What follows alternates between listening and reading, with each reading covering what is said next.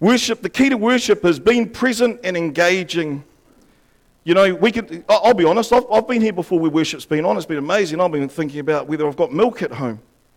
Hey, it's about just being present and engaging. It's nothing to do with my message anyway, that's for free. Okay. New Year 2023. New Year 2023. I remember, who remembers Prince's song 1999? I remember when that came out thinking 1999 is so far away. It's in the future, you know? And then 1999 came and it was just kept moving. Now 2023 is here.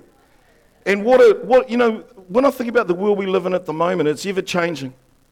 It's, it's constantly moving. We, we live in this world that is, that is changing. But, you know, in forms of technology, technology has moved further in the last 20 years than it has in the last 100. It, it, we have more video being pushed over the internet than all of the broadcast TV in the whole entire history. There's more going through, the more traffic. So the technology's out there. Social constructs are changing. Society's changing. You know, things are changing in this world, and this is why you need God.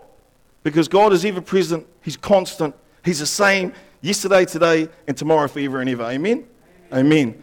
So when you have an ever constantly changing world where views are changing and everything's changing, you need something solid to hold on to. You need a rock to be anchored to because God doesn't change. What God changes is how we move in this world and how we react in this world. You know, I, I heard a preacher one time come here and he said, and this was about 20 years ago, and this stuck with me. He said, It's not so much what happens to you in life, because things will always happen to you in life.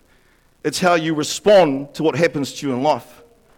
And I, you know, that's 20 years ago, man, and, I, and that stuck with me. It's all about my response. And I'll tell you why, because when we get into hard circumstances, the circumstances can change our response, or the response can change our circumstances.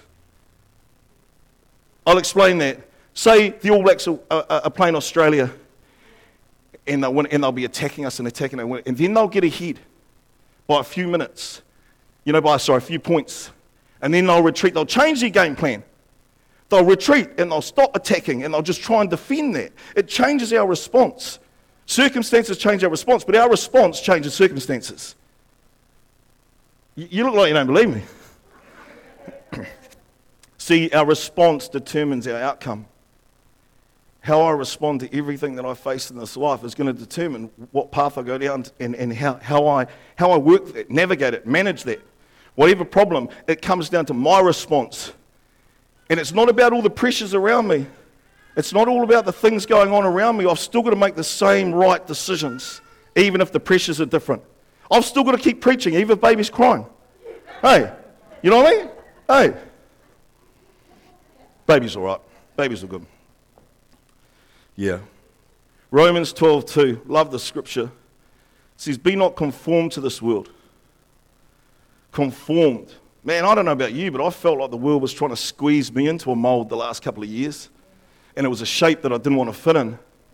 It was a space I didn't want to fill. It was things I didn't want to do, but, I was, but, but all of a sudden, if I didn't do it, I was a hater. I didn't care about my family. I, you know, I was shamed and blamed to be conformed to the world. Now, I'm not saying what's right or wrong. I'm saying what's right for me. You know, and I can't be conformed to that world. I cannot be conformed to the world's way of thinking because the world's way of thinking will limit me, and the world's way of thinking does not factor in our spiritual component. So it's just all intellect. It's just all, all knowledge. Knowledge is nothing unless you apply it. Hey, you've got to have some wisdom.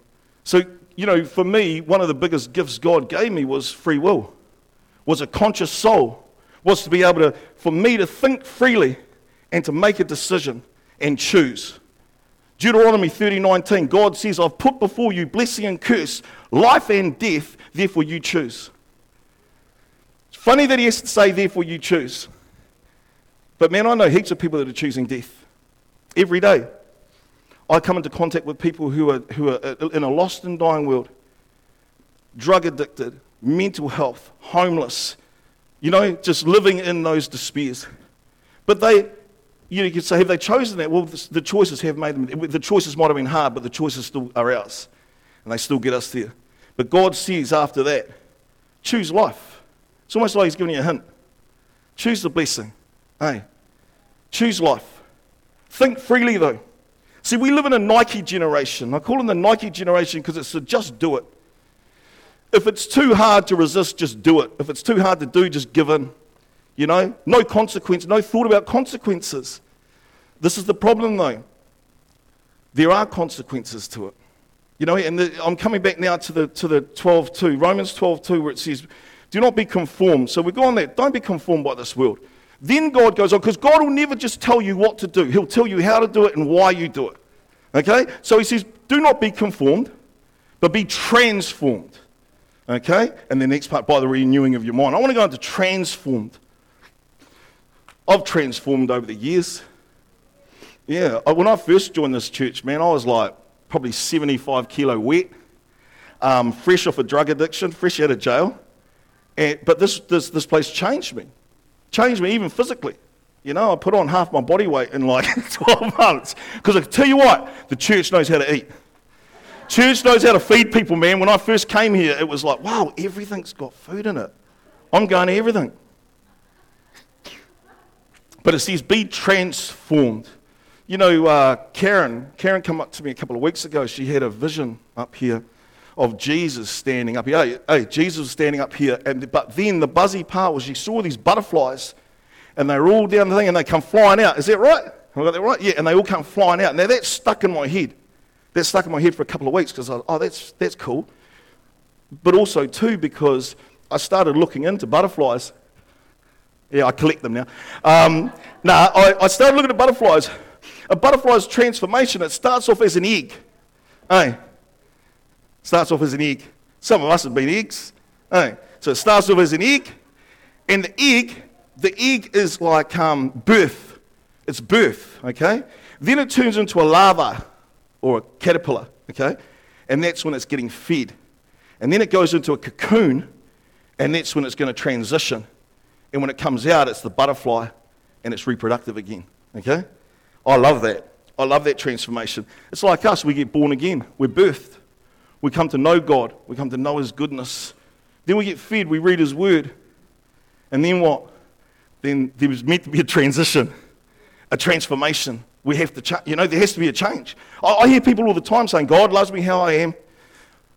And I, and I look at them sometimes, and because no one's perfect, I say, yes, he loves you how you are. That's perfect. You know, He does. He loves you how you are. But He loves you so much, He doesn't want to leave you like that. Let's be honest. I've still got work to do. Ask my wife. She, she's got a list. But you know what I mean? We've got to work on things. We've got to work on things. But anyway, so where's the transformation come from? The transitioning for us is once the word gets into us, there's a renewing of our mind. There's a renewing. I don't know about you, but I think differently now. Since I come to know Jesus Christ, I think differently. I'm on a whole nother level.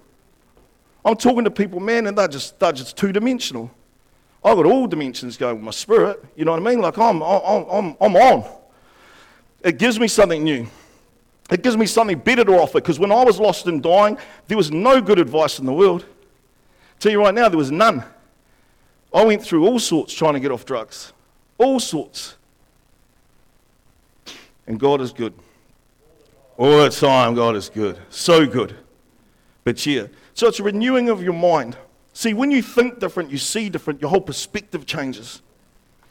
And when you think different and you, you, you, know, and you see different, you start to speak different. Then you start to act different. Then you get different results. Then something starts to happen. You know, when you love God, your response is different. That's one thing I've noticed. My, res- Sometimes, I'm not, going to pretend I'm perfect. Sometimes my automatic response is like, oh, bad. But I get pulled up on it, you know, even if I do think like that sometimes. But in my response, you may not like it, but our response is love. That's, that's, that's the key to it. The, you know, and sometimes, hey, let's be honest, sometimes you might not feel like loving. You know, you might not feel, but, you know, we've got to look at what outcome we want. You know, and it's, it's, it's you know, our response is going to determine their response, and it almost sort of just perpetuates. Hey? So, anyway, Romans 12, 16 to 18. Oh, have I got that one? No, I don't think I got that one. I'm going to I'm gonna read it out because I don't want to paraphrase it and get it wrong. Oh, is it up there? No. Sorry, guys. Um, this was one I threw in last minute. working on a deadline. Um, okay. Here we go. So, here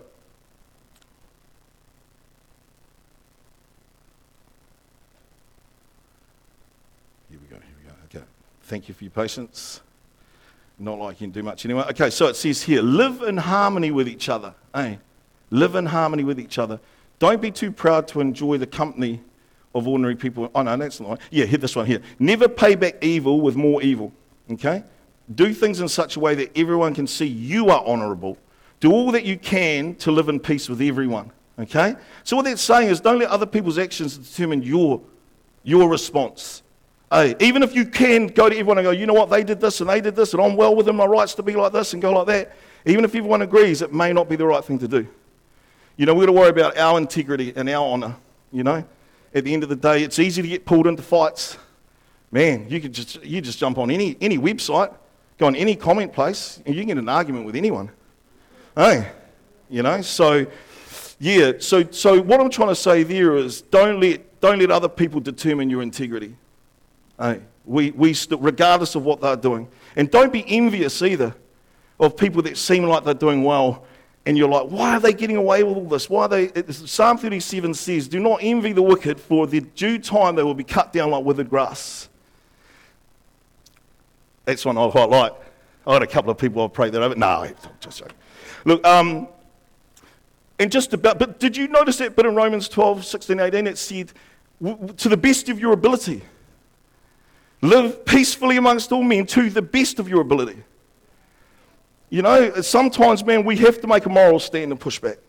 There's times where we can't just stay neutral and we have to have a say. I'm going to balance it too. Proverbs 18 16 says, A fool's lips uh, speak contentious words and call for blows. Man, that's God saying that. So, you know, we've got to be real careful about what we say, what we speak, but more importantly, how we say it. You know, you think about it, there's, there's, it's, it's more about how you say it, and how you say it comes from your motivation. How you say it is your reason why you're saying it. Okay? So 1 Corinthians 13, it says about love. Okay? Now, it says in the scripture here that love is the greatest gift of all. It's the greatest gift of all. Out of everything, love is the greatest. But it says that if you speak in the wrong way, you can sound like a clanging cymbal. See, look at this. If I could speak all the languages of earth and of angels, man, all the languages of earth and angels, but didn't love others, it would only be a noisy gong or a clanging cymbal. If I had the gift of prophecy and if I understood all God's secret plans and possessed all the knowledge, and if I had such faith that I could move mountains but didn't love others, I would be nothing. We, we can't fulfill God's plan for our lives without love. And sometimes we're not going to feel like it. You know? But the thing about it is, I, I, I, this is one thing I do. I choose my words very wisely when I'm, when I'm talking with someone because there's some people that don't want your opinion and don't want to know, they just want to be right. You know, and we end up getting pulled into this big debate and this big quarrel over what? God's God. Whether, whether someone says to me he's not real or not, God's God. So sometimes we waste energy, you know, and, and really what we're doing is we're just we're just getting discouraged, you know? So, so just be, yeah, just be careful around that. I want to give you a little story. Um, yeah, I'm going to give you a little story. I remember years ago I was uh, here, I think it was early 2000s, and we were running a youth group. Had lots of young fellas coming, and there were quite a few um, little likable rogues, we'll call them. Hey? Is that what, right? Just explain them, mate. Likable rogues. And they used to come along, but they'd be in trouble, and the police even used to send people down here. They used to ring us. They, well, I don't know if you know this, but they used to ring us and say, hey, there's a guy that's in a bit of trouble. Can he come down to your youth group? And so we get him down here. So, so what started happening was we had a few people here that were, you know, rough edges and stuff. And um, one of them got in a fight and uh, during the week. And then the next day, he rang me. Him and another young fellow from this church rang me and said, uh, oh, hey, can, um, can you come and see us? And I said, oh, yeah, what's, what's going on? It was during the day you know, during the week. And I was like, oh. And they said, oh, um, such and such, I won't say his name, not here anymore. Um, he said, oh, uh, got in a fight.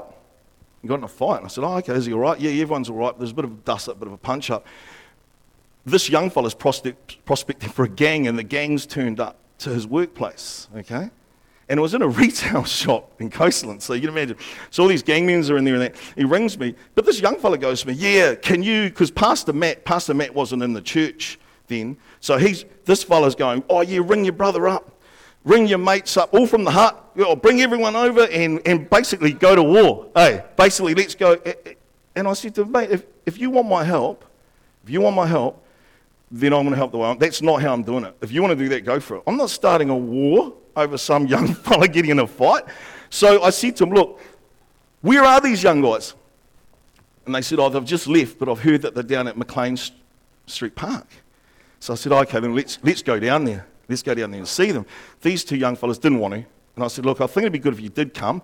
They said, No, no. So I go down there. I turn up there in my minivan with about four car seats because we've got five kids, all in the background. Hey, you know, looking like, looking like something out of a, a sitcom. And um, I jump out, I jump out this, this, the minivan and I walk across the park and I see these guys and they're all there and I could tell it was them, you know, because you know, they stood out from all the other families that were there. And, um, and I walked over. As I walked over, one of them turned around and he had this blood. He just had blood, like covering the whole half of his face. And they were sculling out of this 40 ounce, like straight spirit just passing around. So they're pretty drunk. And I walked over there. And as I walked over, um, one of them, they, they're looking at me like this, you know, and they, hey, hey, they're doing that. And so I just like, well, I looked for the oldest guy there. Because these guys were all like 16, 17, 18. But there was one old guy there. When I say old, he was probably in his 30s. Um, I've got a daughter that's 30. Um, but yeah, yeah, yeah. he, he, was, he, he was the oldest guy. We'll just say he was the oldest guy. So I went straight to him, you know, like, and I, you know, like the old prison one, go and knock him out. Nah, I went straight up to him and said, um, "Hey, bro, how's it going?" And he was quite shocked, you know, that, a, that a, some strange civilian just walks in the middle of their group. And uh, he said, Oh, I'm, I'm all right. Why's that? And I said, Oh, I just want to have a chat with you. And he goes, Yeah, yeah. I said, Oh, just about this young fellow that had a fight. Now, these other young guys heard and their ears start perking up, so they all start having their two cents worth. Anyway, I start saying to them, um, in, the, in, in the end, I just said to them, Look, bro, this scene's pretty silly. You know, your mate started it, he got a clip you know, coppers lumps, and, you know, let's move on. I said, because what do we have to do here? I said, because this young fella, He's with me, and I don't want, you know, he's, he's feeling unsafe. What do we have to do to make this right? You know? And he sat there and he looked at me and he goes, Bro, you've already made it right. And I was like, Oh, was it? And he goes, Bro, no one comes and talks to us. No one comes and sees us. You know? I'm sitting there going, Well, I don't blame them. you know? Seriously, I don't blame them. But, but he was, you know, that's what he said. And he said, No, no, bro, you tell your bro he's all good. You know, told this young fella, Hey, leave it out. Done. Now, the thing about it is, that response resolved that so easily without having. Young guys want to grab, grab hey, they just want to jump on the wagon and, and, and, and shoot up the town and, and go wild. But the thing was, not only did it resolve the situation, but it impacted the situation. You know, from then on, I'd see him quite a bit out on the street when I was doing drug arm, and, you know, I'd go out and that. And, and, and so it impacted him. It even impacted my brother because my brother was blown away that I didn't want to, you know, go down that path. So it was, an, again, witnessing my response, witnessing to my family as well. We're almost done, guys. No, I'm getting bored. No, no I'm only joking. I'm only joking. Hey. But if I yawn, hey, it's just it's by accident. Nah, don't worry, guys. Don't worry. It's, it's, it's, it's, it's going to be all good from here. 1 Corinthians 13 8, love never fails. Love never fails. We can. I can fail. You know, there's been times where I should have responded in love and I didn't. You know, just last week I had an argument with someone, and it was when I look back on it, I had to go back and apologize because it was the way I approached it. It wasn't what I said, it was how I said it. You know, it was inflammatory. And, and you know, when I look back on it, I don't know what reaction I expected other than a bad one. You know what I mean? So, anyway. Love is a fruit, okay? Love is a fruit and it's growing, okay? But if you know anything about fruit, it's growing in the heat and the dry and the cold and the rain. You know, it needs everything. So, so what I'm trying to say there is that, you know, love for God can't be outcome based.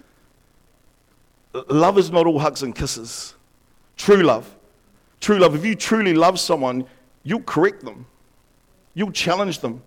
You'll, decide, you'll discipline them. And if they truly love you, they'll receive it.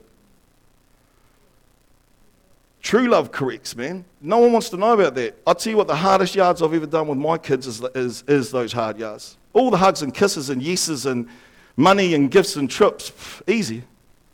Easy. But the hard stuff, where I've had to actually rock our relationship and challenge the fabric of our family, you know? Like that's the thing for me. And that's, that was love that I experienced. I had people that, that loved me so much, they challenged me, man, when I was out of order. I was out of order for a long time. I don't know how my family put up with it, if I'm honest.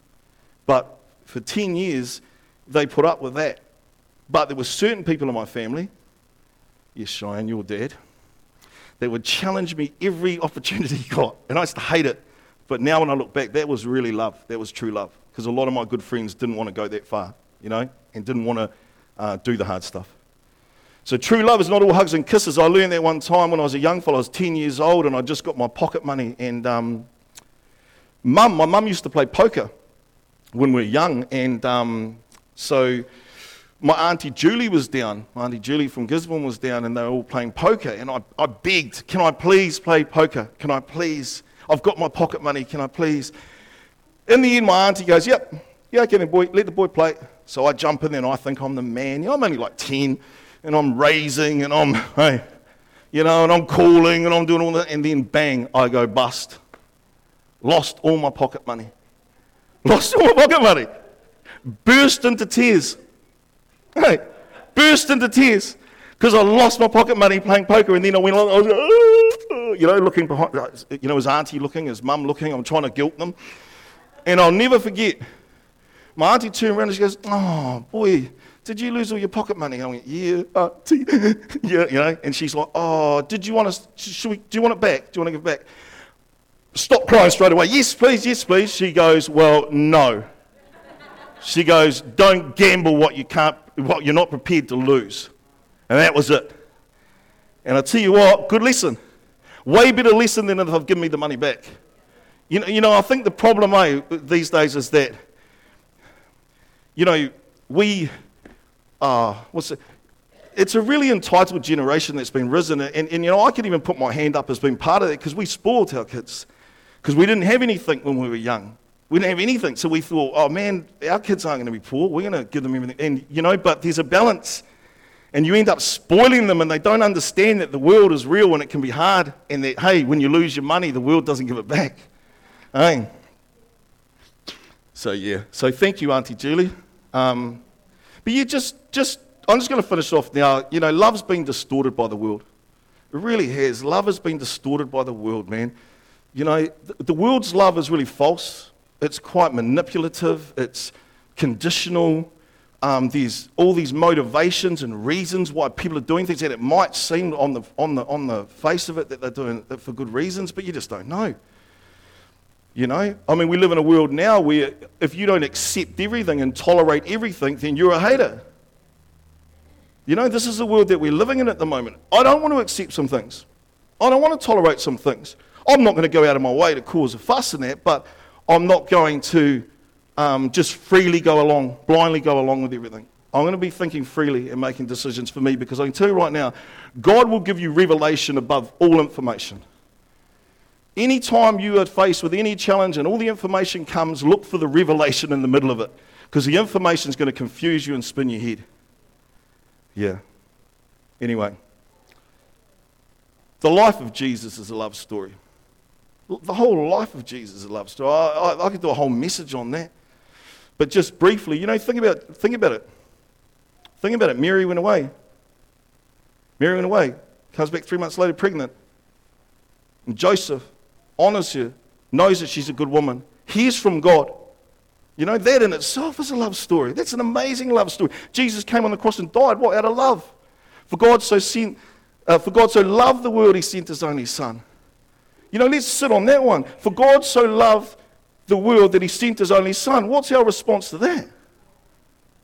What's our response to that? Man, Romans 8, 38 39. Nothing separates us from the love of God. What's our excuse? You, you know what I mean? Like, and the problem is that the world only hears the world. The world is not hearing the truth of the Word of God. It hasn't got the Spirit of God, it's got the Spirit of the world. And that's why God's going to give us revelations way before the world. Way before the world. So, anyway, Romans 2 4. I'm going to finish on this one. Oh, no, I'm not. I've got one more, sorry. Romans 2 4. It's, it's, it's the goodness of God. It's the goodness of God that draws. Hey, it's like the preacher that closes three times. Hey, so in closing, uh, I'd just like to. Hey, I've, I've been to a few of them. Um, Romans 2 4 says it's the goodness of God that draws man. It's not the intelligence of man. It's not the, the, the art of debate. It's not the opinion of man. It's the goodness of God that draws man to redemption. So don't let God's goodness be blinded by the evil in this world. God's still shining. God's still winning. God's still doing what he's doing. He's still on the move. Thing is, we've got to see it. We've got to change our perspective. You know, one thing, the last two years, I've almost been like this. What next? Who's been in that camp? Oh, what next? I'm not doing that this year. I'm not doing this year because that what next is gone. Man, this is the year, for me anyway, my, the year of the brown. This is the year of the brown. You, you can jump on board. But, but this is the way I see it, man. This is how I'm seeing it, you know, because my perspective is different at the moment. So, yeah. And the last one, you know, that's the goodness of God, draws man. That's for the unsaved. But for the saved, even, Galatians 6 9, do not grow weary of doing good. Do not grow weary of doing good. Man, when I first read that scripture, I was like, how could you grow weary of doing good? And then I grew weary.